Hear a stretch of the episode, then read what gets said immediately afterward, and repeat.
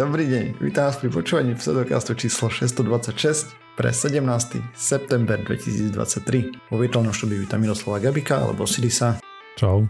Jakuba Rafajdusa alebo Kupka. Burčak je lepší ako gin tonic. A ja som Radoslav Vlasatý alebo Martyr. Čaute sme podcast do vedia skepticizme, vede sa nevenujeme profesionálne, takže ak nájdete nejaké nezrovnalosti, nepresnosti, píšte na kontakt náš pseudokaz.sk a my sa doplníme a opravíme v jednej z tých častí a poprosím Kupka, aby tu nepropagoval alkoholizmus Wintre.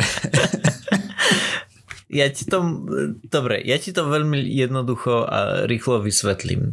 Môj oco má rád víno a všetky tieto veci okolo toho a rozhodol sa, že, že kúpi asi 100 kg hrozna. Asi to mm. bolo mhm. trochu viac, ale povedzme, že 100 kg hrozna. Prišli sme e, k nemu, k nemu domov a, a odstopkovali sme to, potom sme ho lisovali a všetky tieto veci. Dôležité však bolo to, že on predtým písal do nejakej tej spoločnej rodinnej skupiny, že budem objednávať alebo kupovať hrozno. Chcete niekto niečo? A keďže ja som ten človek, ktorý si myslí, že víno je iba smutný príbeh burčaku, ktorý nestihol byť vypitý, som povedal, že jasné, chcem 10 kg hrozna a, a teraz mám doma tak 5 kg burčaku, ktorý treba rýchlo vypiť. Hej, alebo ináč. Sice sa, áno, presne tak, po, potom sa pokazí na víno, presne tak. No a musím povedať, že snažím sa, naozaj sa snažím, aktuálne vyhrávam tento boj. Každý deň nacvenganý si aj teda. No, tak dúfam, že si aj manželku zapriahol do svetej povinnosti. Áno, problém je však v tom, že manželka práve pred hodinou odišla do, do odišla ide do Fínska na, na proste veci Aha. pracovné. To znamená, že, že dva dní som tu ostal ja sám, aby, aby ten burčak zmizol jeho ešte asi 4 litre. Takže... 4 litre na dva dní, to je celkom slušná opica. Však a... dva dní bude nie. preč, ne? že to musí do pred, predtým vypiť. Nie, nie, nie, to je tak, že, že za dva dní ja odchádzam do Vietnamu. To znamená, Aha, že musím to vtedy... Áno, áno, áno, presne tak. Ale ja, ah, ja to zvládnem. pod tým mladého alkoholika môžeš napísať toto diarik. Si to meral, koľko to má percent? Nemeral. Tie burčaky sú slabé, nie? To je jak pivo. To som presne chcel povedať, že burčak nemá veľa alkoholu, ale neviem, on má takú zázračnú schopnosť, že, že človek sa z neho dokáže nacvengať jak, jak z vína. Lebo toho dokážeš vypiť 10 litrov naraz pomaly. Hej, je, takže... je, to, je to dosť možné, že to bude tým množstvom. Ale presne toto ma zaujímalo, že čím to môže byť, že, že vlastne on má strašne málo alkoholu, ale napriek tomu dokážeš s človekom spraviť také veci, že dovidenia. Ne, neviem to prečo. Normálne si nenaleješ politrak vína a nevypiješ to na ex. A to je pravda, ale ani s, ani s burčakom to tak nerobím. No, Možno preto ho nestíhaš vypiť, lebo to tak nerobíš. hej, hej, akože amatér. Je no to dobre. možné. Poďme sa pozrieť na nejaké novinky zo sveta vedy, pseudovedy a tak ďalej. Ja mám takú novinku zo, zo sveta možno vedy, možno pseudovedy. Skúsime, uvidíme, čo z toho sa vykluje. Takže Google znova tvrdí, že majú kvantovú nadradenosť štúdia vyšla tým chodom už 21. apríla v archíve. Ja som čakal tloch, trochu dlhšie s prípravou, lebo som čakal, že sa k tomu odborníci začnú nejak húfne vyjadrovať a nejako sa im nechce. Takže som si povedal, že sa na to pozriem sám a tak ďalej. Takže čo sa stalo? A treba povedať, že celkom pekný skok spravili, avšak to, čo oni nazývajú kvantový počítač je skôr prototypom kvantového počítača, nie kvantový počítač ako by mal byť, hej. V súčasnosti si to vyžaduje, ako vieme, veľmi špecifické až extrémne podmienky a sa snažia zostať stabilné a bez chyb. Majú čím ďalej tým zaujímavejší výpočtový potenciál. Google teraz spravil nový kvantový počítač, ktorý má 70 operačných qubitov. To sú kvantové ekvivalenty klasických bitov, ktoré môžu predstavovať jednotku a nulu, alebo oboje súčasne proste akýkoľvek rozdiel medzi tým plus minus, hej. Potenciálne to dokazuje, umožňuje vypočítavať rýchlosťou šialenou niektoré výpočty a je to 241 krát výkonnejší ako ich test 2019 s 53 qubitmi, keď tiež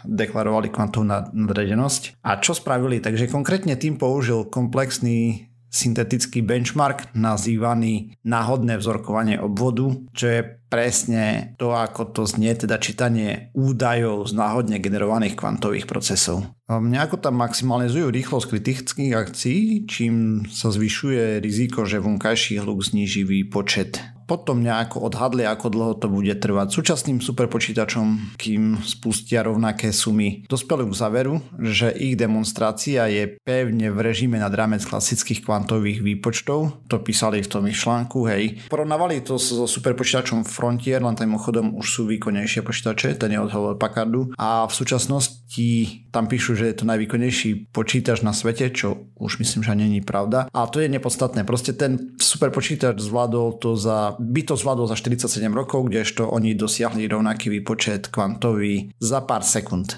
Ale potom je tu však diskusia o tom, aké užitočné a praktické sú tieto konkrétne simulácie a aké spravodlivé v úvodzovkách je to porovnávať ten počítač normálny, super počítač s týmto kvantovým, čo sa tu spracovalo. Google samozrejme tvrdí, že oni majú kvantovú prevahu a tak ďalej, že skutočne ich kvantové počítače sú sa skutočne dokážu vysporiadať s procesmi nad rámec všetkého, s čím sa dokážu vyrovnať aj tie najrychlejšie klasické počítače, ale eh, sú tam nejaké otázniky, dostaneme sa k ním.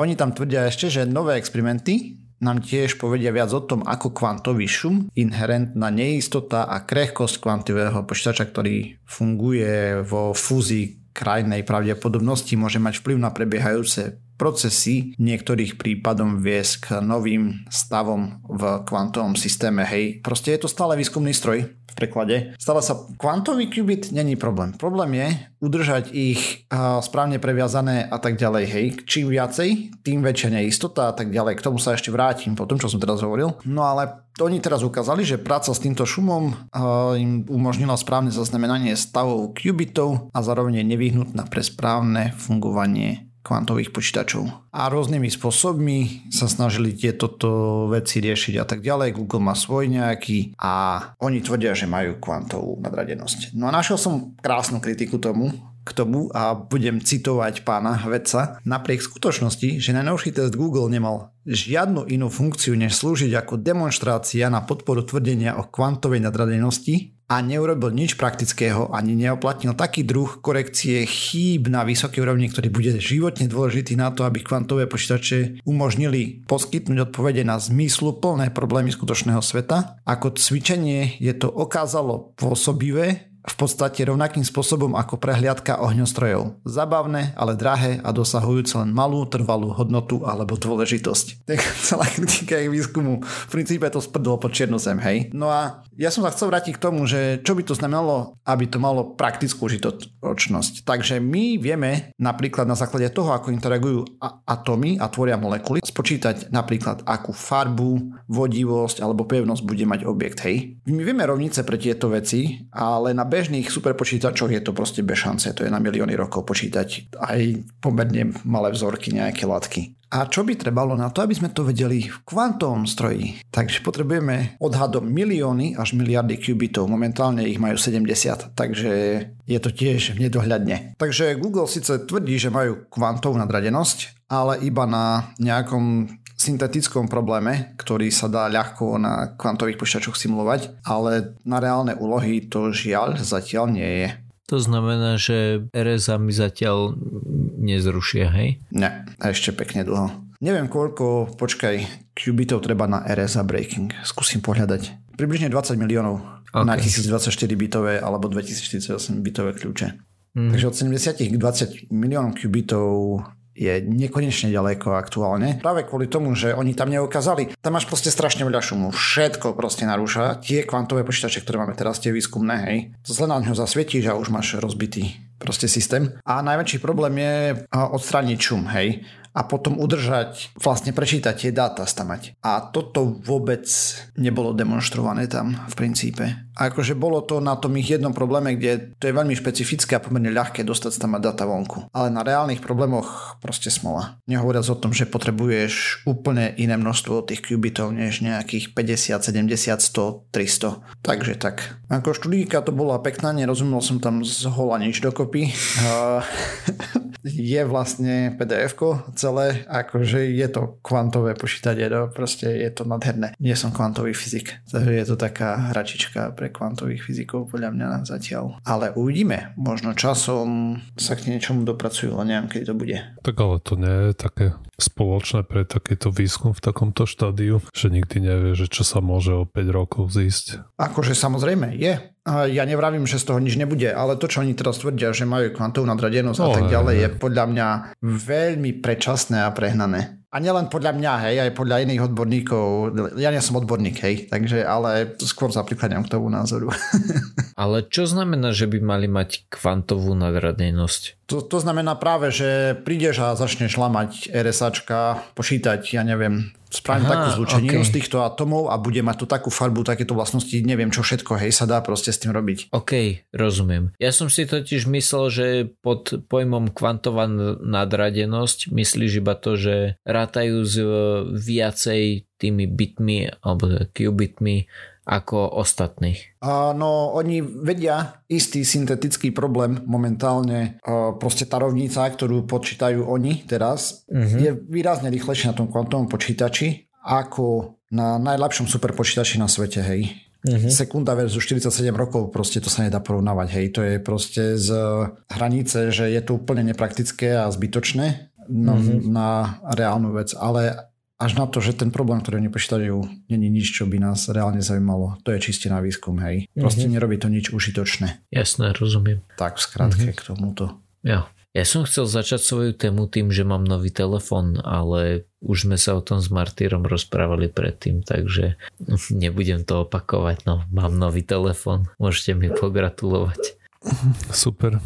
Tento týždeň som našiel úžasne znejúcu správu, tak som si myslel, že bude dosť dobre spracovateľná. Bohužiaľ je to opäť raz za paywallom a tentokrát eh, osvedčený SafeHub nepomohol. Neviem, že, že či ja som taký rýchly a veci, o ktorých rozprávam v podcaste, nestíhajú byť odomknuté, alebo či len SafeHub je horší a horší. Používate ho pri príprave tém? Ja občas hej, závisí, niekedy tam niečo nájdem, takedy nie, vieš, to je tak jo.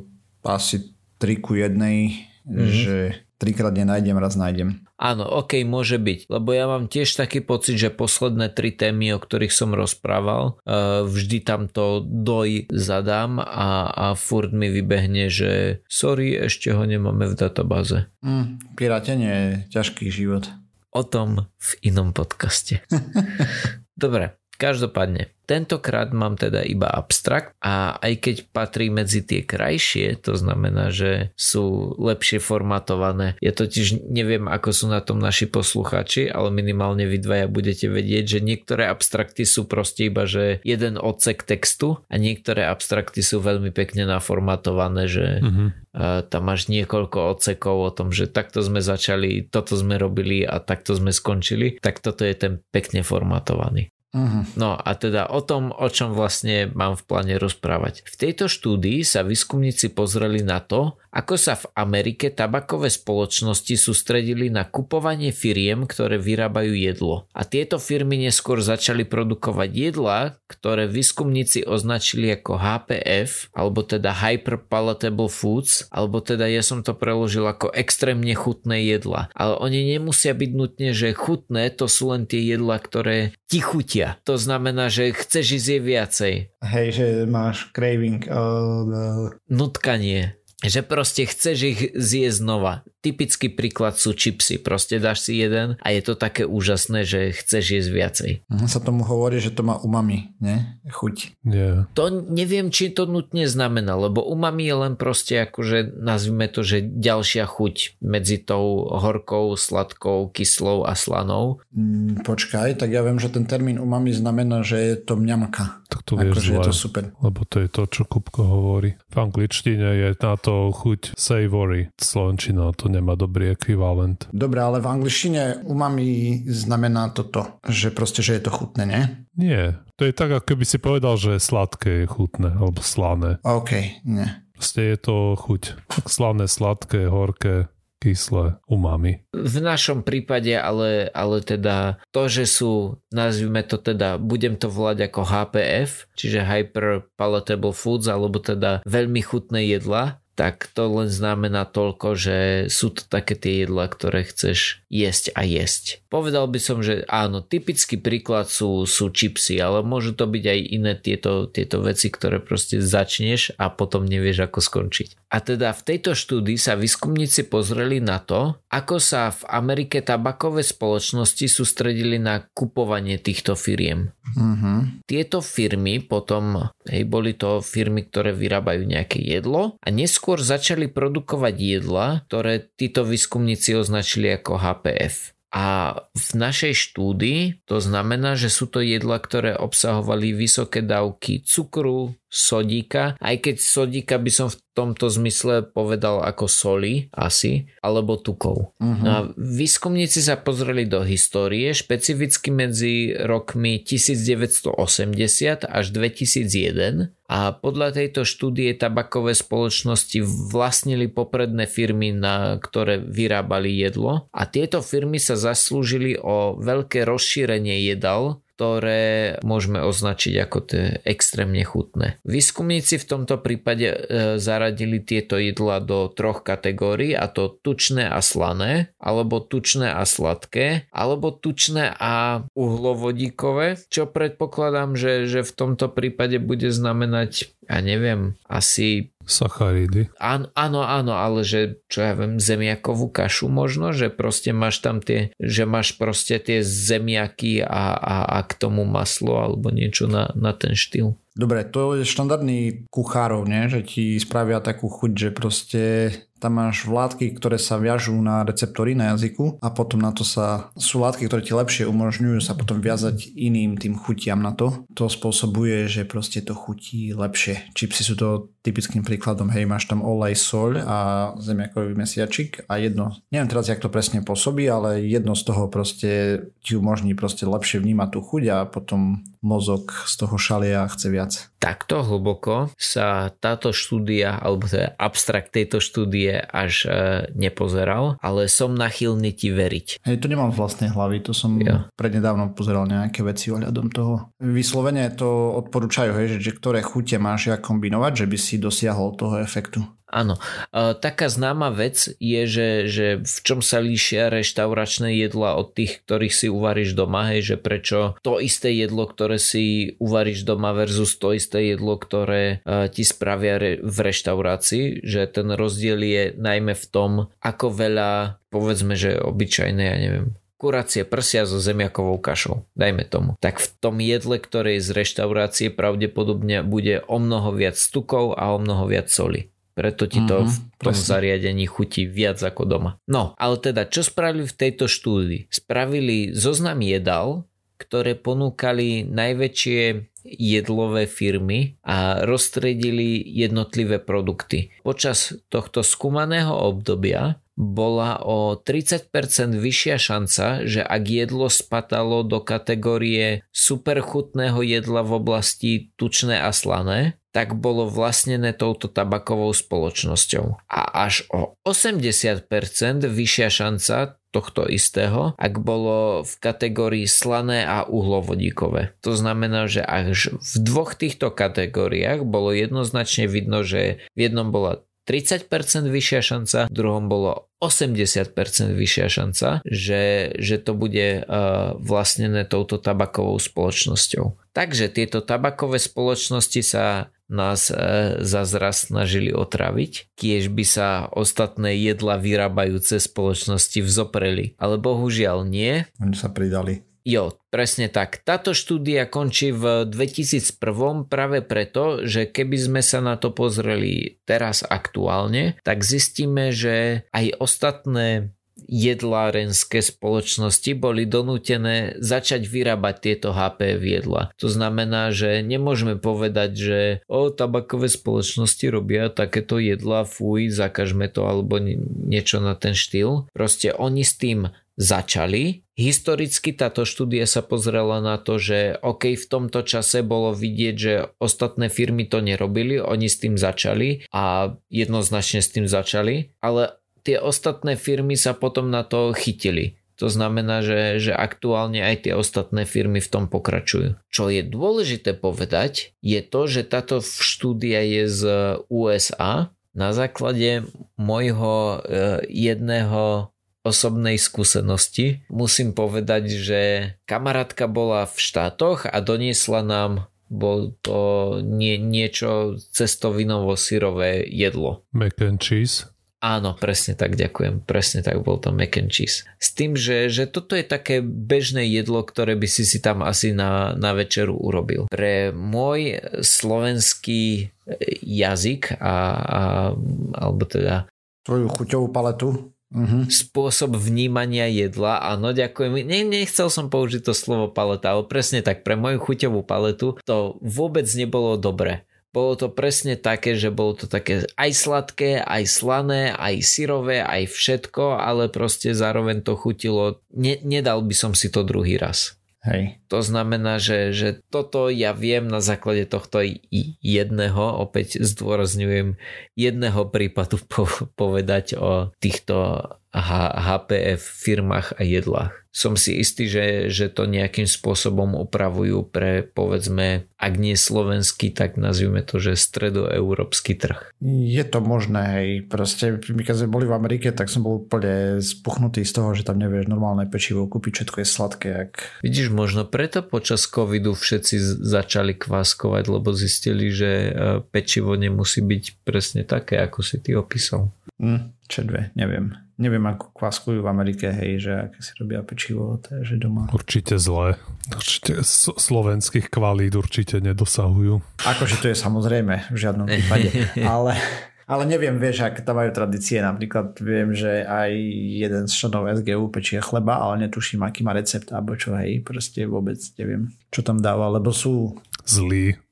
Ale to nevravím, že... Oh, iný. Dobre? Horší. Tak pre nás asi hej, lebo si zvyknutí na iné chute, oni sú zvyknutí na iné chute, vieš, to je proste, Azia ti povie, napríklad ja indické jedlo nemôžem, hej, to keď sme boli na dovolenke, tak keď mi tam donesli, bol indický večer, či čo samé kari, to, to, to bolo tak odporné pre mňa a niektorí ľudia to zbožňujú, hej, proste koľko ľudí, toľko chutí. To je pravda, že toľko ľudí, koľko chutí, ale musíš povedať, že tie slovenské chute sú predsa lepšie. Áno, jednoznačne sú nadradené, samozrejme. Určite tým no, indiánom by ani burček nechutil. Že neviem, prečo ich vyťahuješ vôbec. OK. Dobre, a mňa teraz zaujala spravička o Venúši.